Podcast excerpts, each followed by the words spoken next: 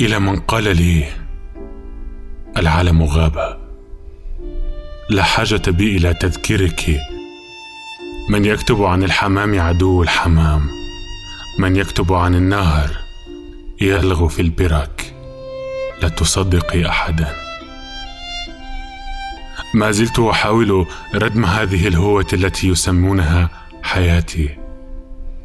تلك التي صارت شبيهة بجرف صخري يتوسط حوض أسماك جاف.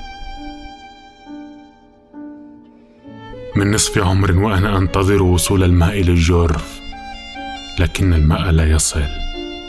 أتوسد أحجاري كل ليلة وأنام أعدو في منامي محفوفة بأطياف نزقة وكقاطرة مكشوفة تفتح جوانحها للريح.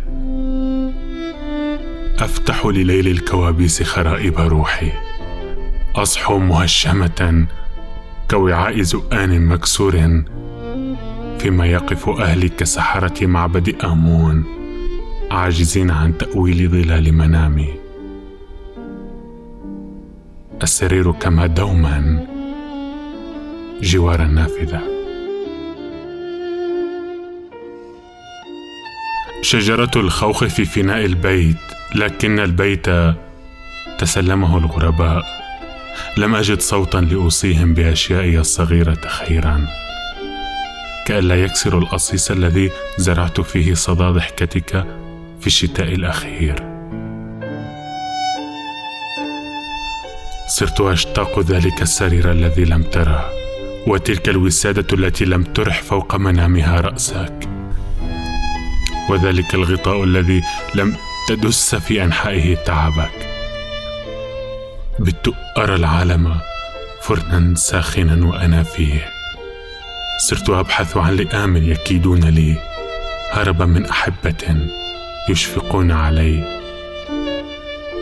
الشفقة أثقل من أن تحتمل. أنا ومعي لا شيء في المكان. أقول للحظ ما قاله المسيح ليهوذا تخلف عني يا شيطان إن عرشي يفوق بصيرتك.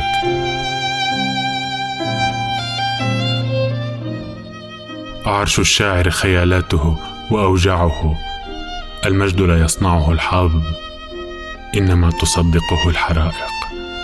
أدركت هذا وأنا أراقبك من بعيد فيما كنت منشغلا بإشعال نار هائلة في الفناء الخلفي من غابات خيالاتك. كنت آمن السرب تغمس أصابعك في الصمغ الساخن بعيدا عن الضجيج وتكتب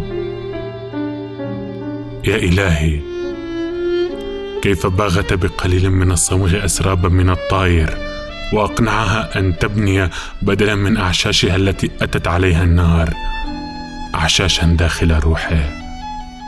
يا إلهي من أجل قصيدة نثر واحدة كم غابة أحرق الفتى. إليك اذا تاوي ظلال منامي. أنا من يجدر بالرب أن يرمم خرابها بأحجار شعرك يجدر به أن يوفر بنائين يحملون جلاميد الصخر من قيعان قلبك. وديان صوتك.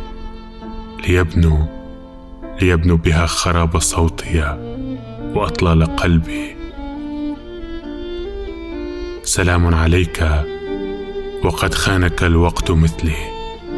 لا بيت لا حظ لا صحب لا لحظة ناعسة. تزوجت في الهاتف الخلوي مرارا فأنجبت حلمين هدهما التعب.